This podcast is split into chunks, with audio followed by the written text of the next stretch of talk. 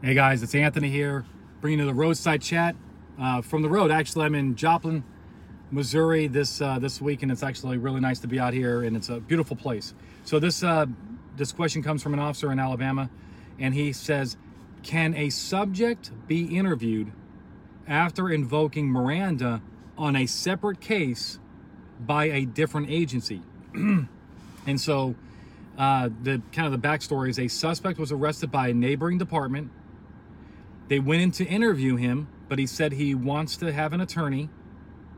Now, this officer wants to read, you know, give him Miranda again and and interview him on a, a different case.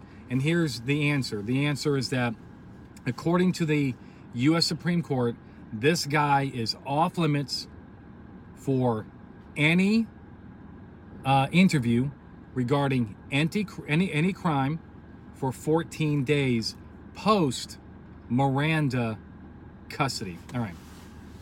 So this rule makes it a little bit difficult for cops to, to get um, to interview people after they invoke the right to counsel.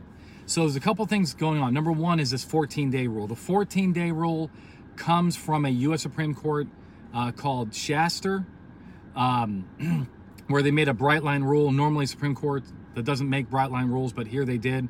So it's a bright line rule that if the guy invokes the right to counsel, he's off limits for 14 days post Miranda custody. What, what does that mean post Miranda custody? Well, being in Miranda custody is a totality of circumstances test that asks whether or not a reasonable person would believe um, custodial like arrest exists, and the cops are asking questions which are likely to elicit an incriminating response.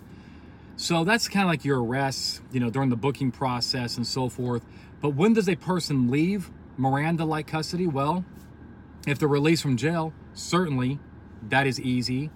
Um, if they're put into general population, we don't have a lot of court cases on this, but if they're put into general population with other inmates and they're going to be held for a while, uh, this is not like a holding cell, but this is like their new home until they get uh, bail money or maybe they're just waiting trial. There's the, the, the best argument is that they are not in arrest like custody at that point because jail is now their home. We certainly know that that prison is is the person's home and a person is not in Miranda custody while they're serving a sentence in prison. Uh, it's less clear in jail, but I think the best advice I have for you is that you know let let the person you know, if he's in general population, um, you know, let him have his 14 days and then re-Mirandize him and see if he'll talk. Now, you don't need to talk to his, his attorney if you're talking about a different crime. Um, but if you're talking about the same crime or any criminal asp, you know, any crimes that could be related to that one he's being held on, he's off limits, period, basically, until he talks, unless you have his attorney present and the, and the attorney signs off on it.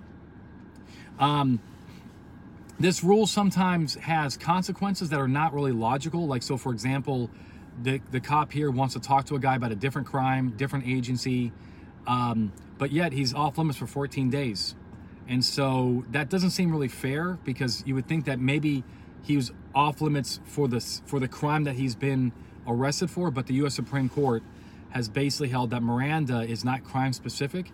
So when the person invokes the right to counsel under Miranda, it's not crime specific. So it's really it's it's uh, game over for any crime up to that point. Now, one thing that uh, cops do ask me constantly is, "All right, Anthony, are you telling me that if I arrest him on Friday and I read him Miranda and he says he wants an attorney and he commits a new crime on Wednesday, we can't talk to him?"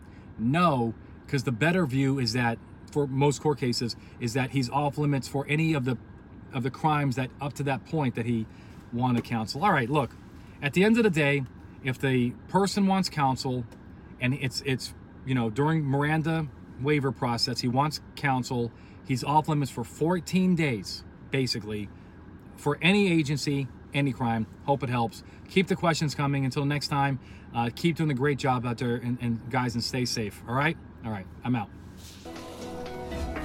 When it comes to law enforcement training, we are the gold standard. Visit bluetogold.com or call 888 579 7796 to learn more about our training, books, and free webinars. Also, don't forget to like, subscribe, and share this channel.